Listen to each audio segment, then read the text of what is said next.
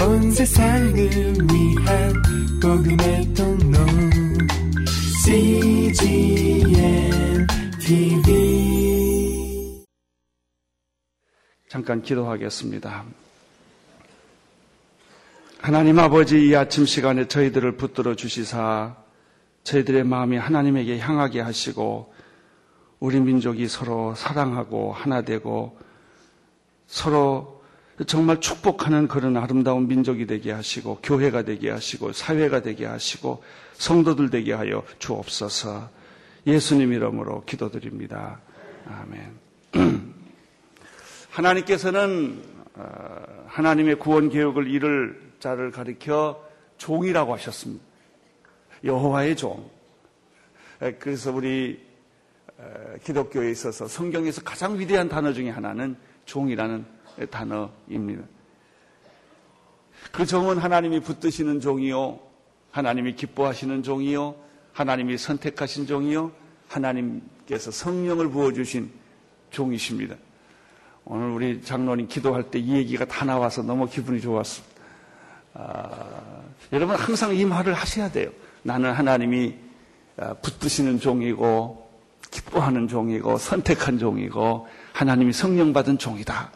나는 하나님의 일을 하기 위해서 세상에 존재한다. 이렇게 생각하시면 어, 내 인생이 하나님과 깊이 관계를 갖게 되는 것이죠. 이 종의 성품을 어떤가? 종의 성품은 조용하고 겸손하다. 약자를 돌보고 힘없는 자를 위로하는 분이시다. 어떤 고난도 이겨내는 분이 여호와의 종이었다. 이 종의 사명은 무엇인가? 백성의 언약과 이방의 빛이 되게 하는 것이다. 그리고 하나님께 영광과 찬송이 되는 것이며 새 일을 행하는 것이다. 이런 내용이 지난주에 우리가 들었던 설교의 요약입니다. 바로 이것이 오실 메시아, 어, 인류의 구원자, 인류의 희망, 인류의 메시아인 오실 메시아, 어, 예수 그리스도를 보여주는 어, 고난받는 종, 섬기는 종, 희생하는 종을 여호와의 종이라고 말합니다.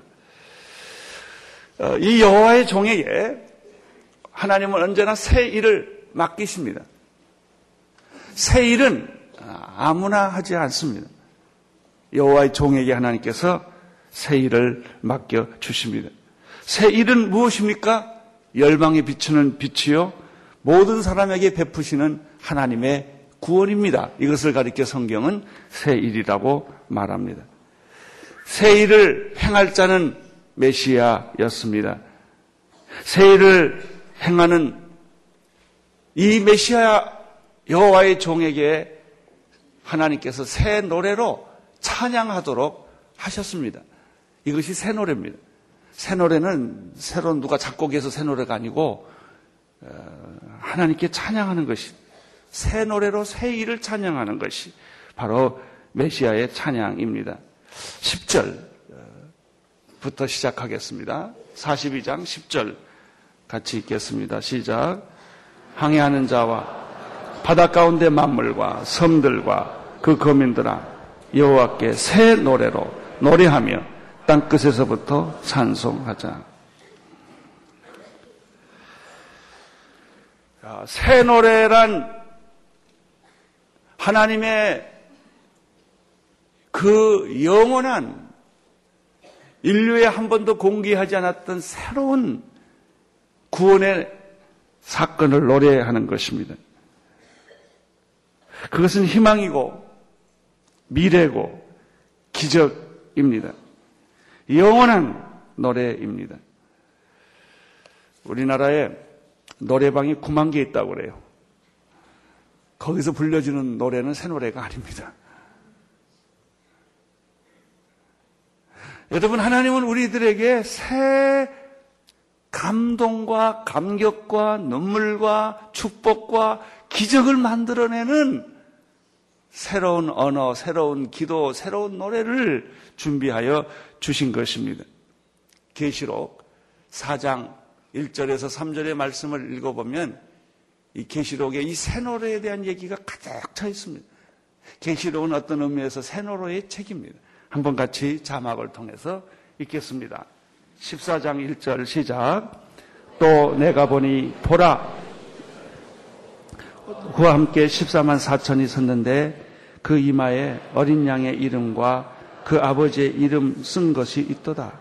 내가 하늘을 나는 소리를 들으니 많은 물소리 같고 큰 내성도 같은데 내게 들리는 소리는 검은 곳 하는 자들의 검은 곳 하는 것 같더라.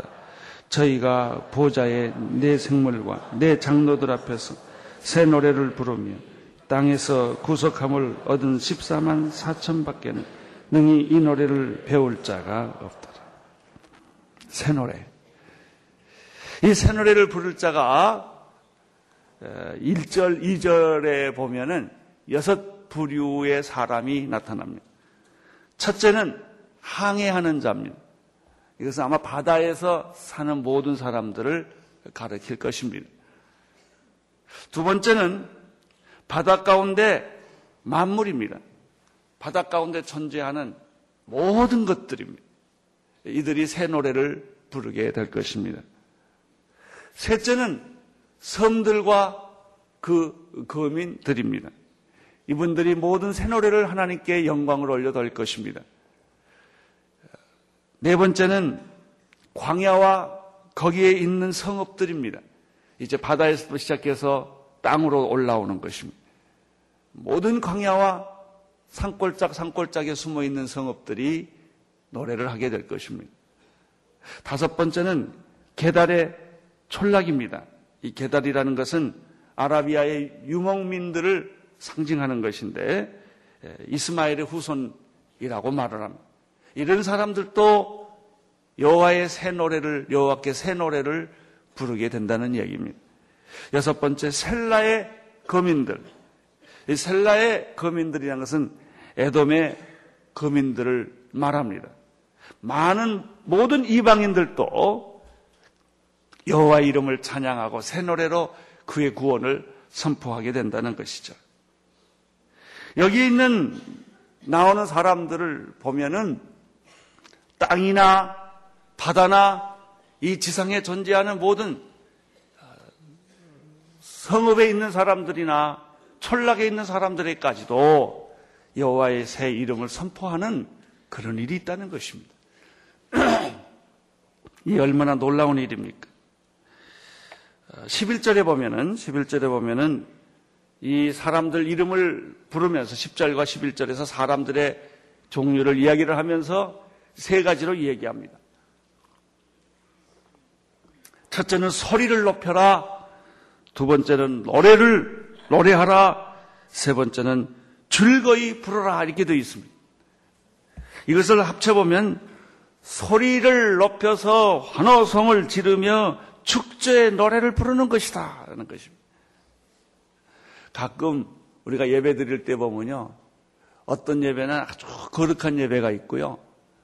어떤 예배는 거룩하다 못해서 졸리는 예배가 있어요. 너무 조용해가지고. 그래서 또 어떤 예배는 축제 예배가 있어요. 춤추고 박수치고 손을 들고 환영하고. 기도도 그냥 소곤소곤 하는 기도가 있고요. 방언하는 기도가 있고 진동하는 기도가 있고 그래요. 여러분 오늘 이 성경에 보면요. 소리를 높이고 노래를 부르고 즐거이 부르라 하는 거예요. 나는 우리 모든 크리스천들이 날마다 성령 안에서 이런 새 노래로 구원을 노래하는 축제가 있어야 될 거예요. 이 감동이 있는 사람은, 감격이 있는 사람은요, 새벽이 따로 없고 밤중이 따로 없어요. 새벽에도 일어나서 춤을 추고요. 밤중에도 벌떡벌떡 일어나는 거예요. 여러분, 이 감동이 있는 사람들은, 감격이 있는 사람들은 언제나 눈이 젖어 있어요. 나는 여러분들의 눈이 늘 젖어 있게 되기를 바랍니다. 젖어 있고, 푸근하고, 감사하고. 이런 사람에게는 태풍이 불고 폭풍이 쳐도 전혀 문제가 되지 않아요.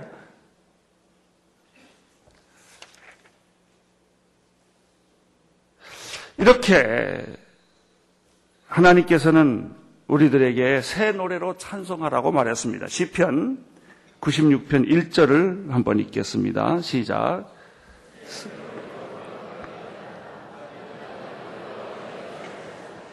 시편 98편 1절 시작.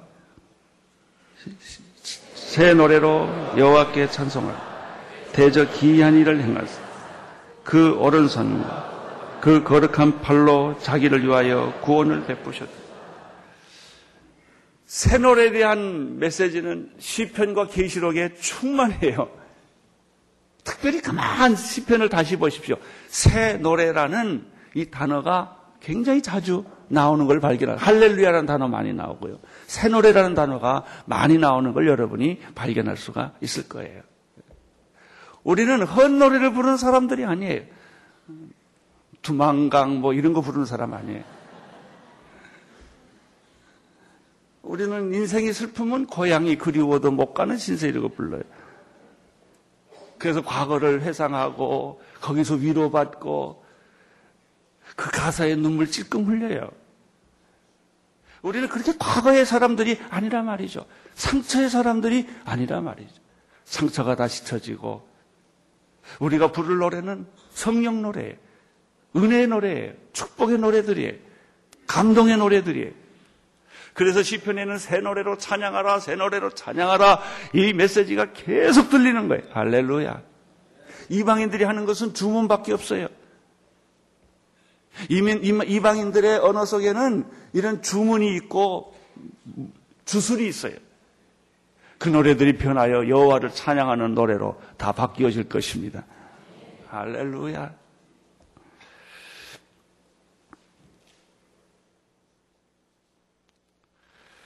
눈물이 있고 감동이 있고 기적이 있고 승리가 가득 찬 거룩한 노래들. 그것이 그냥 샘물 솟듯이 내 영혼에서 솟아나는 것이며 내 몸에 있는 모든 세포가 살아서 노래하고 세포가 움직이고 세포가 활동하는 거예요. 할렐루야. 나는 여러분의 얼굴이 환희로 가득 차기를 바라고 웃음으로 가득 차기를 바라고 승리로 가득 차기를 바랍니다. 나는 크리스찬들의 얼굴은요 뻥긋뻥긋이라고 봐 이렇게 막 웃음이 막 나는 참는 거 있잖아요 이렇게 이렇게 막 너무 좋은데, 너무 좋은데, 너무 웃으면 미친놈 같으니까 막 참아가면서 웃는 거예요. 할렐루야. 만사가 그런 거예요. 죽을 때도 웃고 주시기를 축원합니다. 싹 하고 죽어요, 이렇게. 할렐루야. 네. 이 사람을 불행하게 만들 수 없어요. 크리스천의 특징, 불행하게 만들 수 없는 사람들. 당신은 불행하게 할 수 없어요. 실망하게 할 수 없어요. 절망을 시킬 수 없는 사람이에요.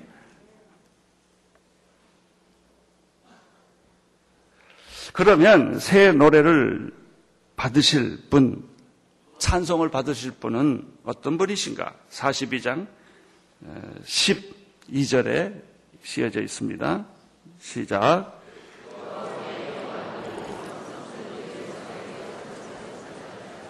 그분의 이름은 여호와 하나님이십니다. 우상이 아닙니다. 돌멩이가 아닙니다. 돈이 아닙니다. 명예가 아닙니다. 우리의 찬송을 받으실 분은 하나님이십니다. 여호와 하나님. 이사야 2장 8절에 어, 이미 이런 말씀을 우리에게 주셨습니다. 여호와 이사야 2장 42장 8절 같이 읽겠습니다. 시작. 나는 여호와 내 이름이다. 난 내 영광을 다른 자에게 내 찬송을 우상에게 주지 아니하리라. 할렐루야. 우리 하나님의 이름은 여호와 하나님이십니다. 하나님 말했습니다. 여호와 그는 내 이름이다 그랬습니다. 하나님이 내 이름이다 그랬어요. 나는 내 영광을 다른 자에게 주지 않겠다. 내 찬성을 우상에게 주지 않겠다. 홀로 영광을 받아 주옵소서. 여러분, 하나님을 생각하면 여러분이 하나님만큼, 하나님 같은 생각을, 사상을 갖게 되는 거예요. 짐승을 생각하면 짐승이 되는 거예요. 우리들의 인간의 그 영혼 속에는 온통 더러운 짐승으로 가득 차 있어요. 아니에요. 나는 여러분의 영혼이 고상하게 창조되어 있는 것을 믿으세요. 우리는 인간을 하나님의 형상대로 지음받은 이렇게 귀하고 아름답고 고상하고 영원한 존재예요. 인간을 쓰레기로 만들지 마세요. 인간을 밥통으로 만들지 마세요. 인간은 찬양하는 존재예요. 노래하는 존재예요. 정말 인간 그 자체가 예술이에요. 아름다운 것입니다. 새 노래로 찬송받으실 여호와에 대해서 13절부터 17절까지 이 하나님에 대한 설명이 나옵니다. 이 하나님은 어떤 분이신가? 아, 오늘 성경에 아주 기막힌 설명들이 많습니다. 찬양을 받으실 여호와, 새노랗게 여호와를 찬양해야 되는데 이 하나님에 대한 설명을 13절부터 시작합니다. 13절 시작. 전사같이 분발하 외쳐 크게 부르시며 그 대적을 크게 치십니다. 우리 하나님은 전쟁에서 용사와 전사 같은 분으로 표현하고 있어요. 강대국이 들어와서 이 파죽지세로 그 하나님의 백성들을 막 진리게 갈 때 이 바벨론보다 더 큰 부신 분, 세상의 어떤 세력보다 더 크신 하나님이 나타나서 그분이야말로 용사처럼 전사처럼 그분이 나타나시고 바람처럼 움직이셔서 이 세상을 통치하시고 다스리시는 위대한 하나님, 워리어, 전사, 용사. 그래서 적을 이기시는 하나님, 원수를 짓밟으시는 하나님. 하나님을 이렇게 용사같이 전사같이 표현합니다. 하나님은 어떤 분이신가? 14절을 보세요. 시작.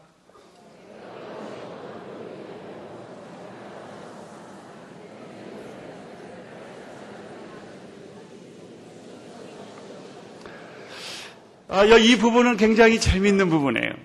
하나님이 용사와 같고 전사와 같은 것은 이 하나님의 남성을 보여줍니다. 하나님의 하나님은 보통 성경에서는 이 아버지 남성적인 표현이 많습니다. 그런데 여기를 보니까 하나님은 해산하는 여인과 같다 그랬어요. 일반, 일반적으로 잘 쓰지 않는 표현이에요. 여러분, 임신한 부인을 보신 적이 있으십니까? 어, 오랫동안 아이를 어, 뱃속에 두고 이를 아이를 키웁니다. 한 여인이 아기를 가지고 있었을 때는 침묵하고 조용합니다. 그 아이를 키우는 것입니다. 해산날이 가까우면 이 여인은 준비를 합니다. 아, 그리고 그 아이가 태어날 때 여인은 상상할 수 없는 진통, 고통을, 해산의 고통을 겪습니다. 우리 모두 다 우리 엄마 배 아프게 하고 나온 사람들이 해산의 고통을 통해서 이 아이가 세상에 태어나면 기쁨이 되는 거예요. 고통은 다 잊어버리고. 그래서 해산할 때는 모든 여인들은 내가 두 번 다시 아기 낳나 봐라 이렇게 막 그러다가 아기 낳고 나면 또 나요. 아기 낳는 기쁨이 있으니까. 이 해산하는 기쁨이 있으니까. 이런 해산하는 여인의 기쁨, 해산하는 여인의 고통과 기쁨을 가지신 분이 하나님이라는 거예요.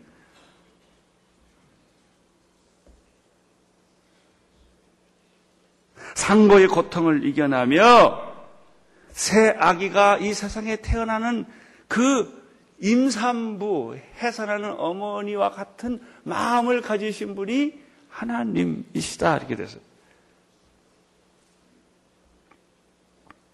여기서 우리가 주목되는 것 중에 하나가 하나님 아버지가 아니라 하나님 어머니라는 부분입니다. 예, 모성적인 하나님. 부성적인 하나님도 있지만 우리 하나님에게는 이런 모성적인 부분도 있다는 것입니다. 하나님은 침묵을 깨뜨리시고 이스라엘 구원을 위해 해산하는 역할을 했다는 것입니다. 이사야 49장 조금 더 가면요. 15장 15조 16절에도 그 하나님의 성품을 모성으로 표현한 말씀이 거기 또 나와요. 한번 같이 읽겠습니다. 이사야 49장 15절 16절 시작.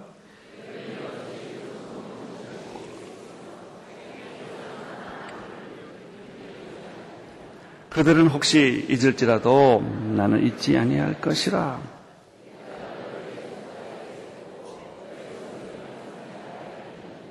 예, 여기서도 보면은 젖먹이 자식을 잊지 못하는 엄마, 어머니. 그 어머니 같은 하나님의 마음이 있다는 거예요. 우리 하나님은 영사요 전사이십니다. 원수를 무찔러 주시는. 동시에 해산의 고통을 하며 아이를 출산하는 어머니와 같다는 것입니다. 우리 하나님은 또 어떤 분이신가? 원수들이 천원 모든 것을 제거하시는 분이십니다. 15절을 보시겠습니다. 15절. 시작.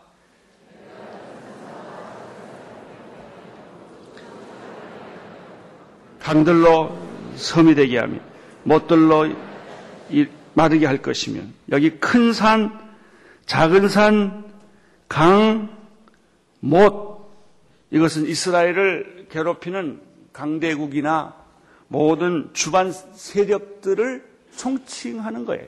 이걸 전부 하나님이 쓸어버리겠다는 거예요. 우리 하나님. 우리 하나님은 또 어떤 분이신가? 16절에 아주 또 독특한 하나님의 설명이 나옵니다. 16절 읽어 주십시오. 시작. 그들의 알지 못하는 척경으로 인도함. 흑암으로 그 앞에 광명이 되게 하며 구분대를 곱게 할 것이라. 내가 이 일을 행하여 그들을 버리지 아니하리. 소경은 앞을 볼 수 없는 사람들을 말합니다. 소경에게 필요한 것은 무엇입니까? 물론 눈 뜨면 제일 좋죠. 예수님이 소경의 눈을 뜨게 하고 귀머거리 귀를 열게 하고 안전장애병이를 일으키셨던 분이라고 소개하고 있죠. 근데 여기서는 어, 예수 이 어떻게 소개하느냐 하면 하나님이 소경의 내가 소경을 그들이 알지 못하는 길로 이끌며 소경의 인도자에 소경의 안내자로 나타납니다. 우리는 다 소경 같은 존재들이에요. 길을 잃고 진리를 잃고 빛을 잃었던 사람들. 그분이 우리를 진리로 인도하시는 것이죠. 소경에게 알지 못하는 세계를 인도하시는 분이고, 근데 그 다음 설명을 보니까 16절, 내가 소경을 그들이 알지 못하는 길로 이끌며 그들을 알지 못하는 첩경. 역시 여러분 그 길 다니다 보면요, 새길 있는 거 아십니까? 이렇게 우리 양재 가다 보면요, 어, 양재 사거리로 가는 길이 있는데 그 옆에 그 고속도로 옆에 조그만 길이 하나 있어요 여기. 그거 아는 사람 별로 많이 없어요. 근데 걸로 싹 가면 얼마나 빨리 간다고 이렇게. 첩경이에요. 예, 첩경. 하나님은 우리를 이 첩경으로 인도한다고 그랬어요. 아, 잘 닦여진 길, 비밀스러운 길, 아주 쉽게 가고 아, 편안하게 갈 수 있는 길이 있다는 거예요. 하나님은 소경을 이끌어 주시는 분이실 뿐만 아니라 첩경으로 끌고 가시는 분이시다. 세 번째. 그분은 어떤 분인가? 어둠에서 광명으로 그렇게 되어 있어요. 예, 흑암에서 흑암으로 그 앞에 광명이 있게 하시고 이 묘사하는 걸 보면 이 경험적이고 체험적이지 않으면 알 수 없는 것들이에요. 이론으로 하나님을 아는 게 아니라고요. 하나님은 도서관에 계시지 않으세요. 하나님은 사색 속에 계시지 않으세요. 삶의 현장 속에 계시는 분이세요. 희망을 잃고 미래를 잃고 절망했던 사람들, 불치병에 걸렸던 사람은 하나님은 아주 리얼한 거예요. 저희는 이북에서 피난 나온 가족인데요. 제가 어렸을 때는 맨날 들은 것이 우리 아버지가 어떻게 공산당들이 왔을 때 문을 팍 차고 우리를 메고 성경책 하나 들고 깡통 하나 들고 아, 피난 나왔나. 이 얘기가 아주 스토리가 있어요 이렇게. 아주 무슨 전승같이. 귀에 못이 받도록 밥 먹을 때마다 들었어요 그 얘기를. 여러분 그래서 우리는 뭐 배 타고 오다가 배 밑, 밑 창이 떨어져 가지고 물이 새는데 밤새도록 물을 펐다는 얘기든 뭐 이런 거예요. 도망을 가는데 저쪽에서 공산당 보안대원이 왔을 때 우리 아버지가 허블 판에 뒤옆에서 숨었다는 얘기들. 이런 얘기를 어렸을 때부터 많이 듣고 자랐어요. 그래요. 신앙은요, 이론이 아니에요. 죽음에서 살아나는 경험이에요. 불치병에서 살아나는 경험이에요. 사면 처가 속에서 튀어나는 경험이라고요. 거기서 하나님 만나는 거예요. 거기서 하나님 경험하는 거예요. 하나님이 나를 만지시고 치유하시고 회복하시고 내 음성을 들어주시고 내 신음소리를 알아들으시는 그런 분이구나라는 것을 체험하는 거예요, 이게. 이런 사람은요, 누가 뭐라고 그래도 안 바꿔요. 이게 있으니까. 하나님은 어둠에서 광명으로 우리를 바꿔주시는 분이에요. 흑암이라는 것은 죄악, 무지, 절망을 상징하는 거예요. 광명이라는 것은 자유, 해방, 구원, 진리를 상징하는 거예요. 네 번째 하나님은 이 16절 하나 이렇게 많아요. 보, 보물이에요. 하나님은 또 어떤 분이신가? 여기 보니까 구분기를 곱게 만드는 거예요. 우리는 구분기를 알아요. 시골 가면 다 구분거리죠. 그거를 뚫어서 대로를 만드는 거예요. 그분이 하나님이시다. 이사야는 계속 말합니다. 하나님은 어떤 분이신가? 우상을 물리치시는, 우상을 파멸하는, 우상을 진멸하는 분으로 나타납니다. 42장 17절 읽어주세요. 시작.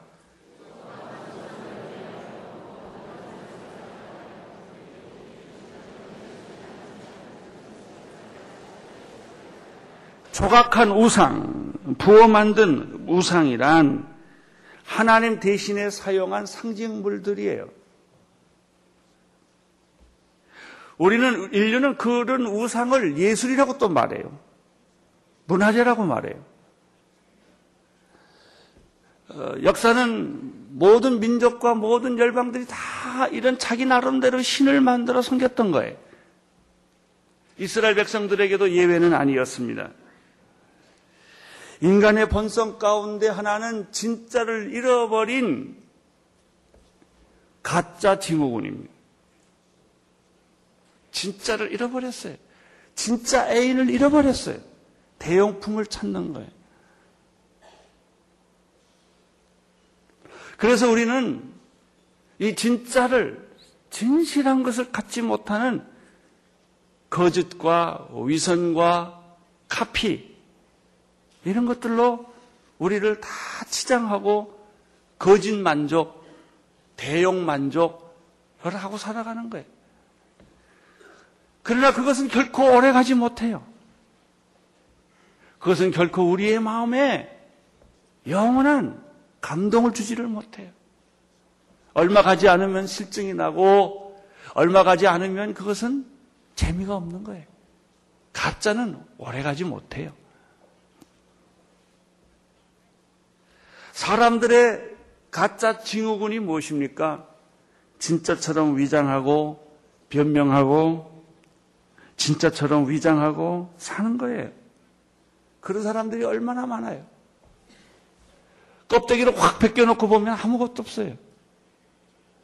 상표로 감고 이름 좋은 샴푸로 다 위장을 하는 거예요. 옷으로 위장을 하고 집으로 위장하고 명함 보면 다 위장품이죠, 뭐, 그게. 그렇지만 그게 당신 진실한 당신이냐? 라고 물으면 그게 자기 아니에요.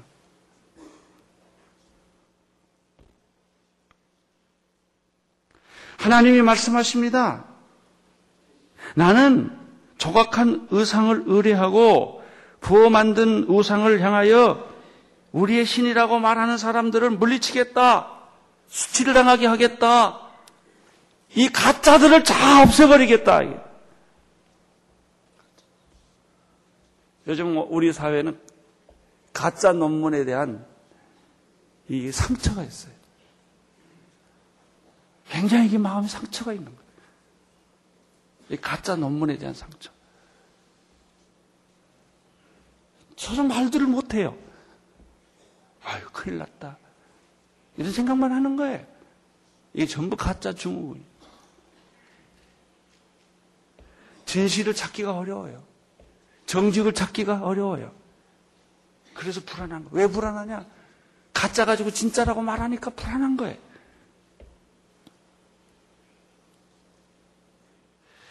예레미야 51장 47절을 보겠습니다. 시작.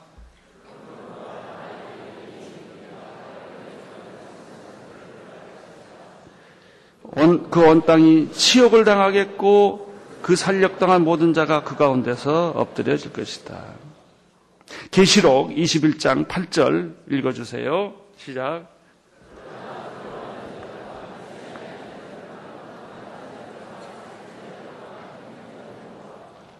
술객들과 우상숭배자들과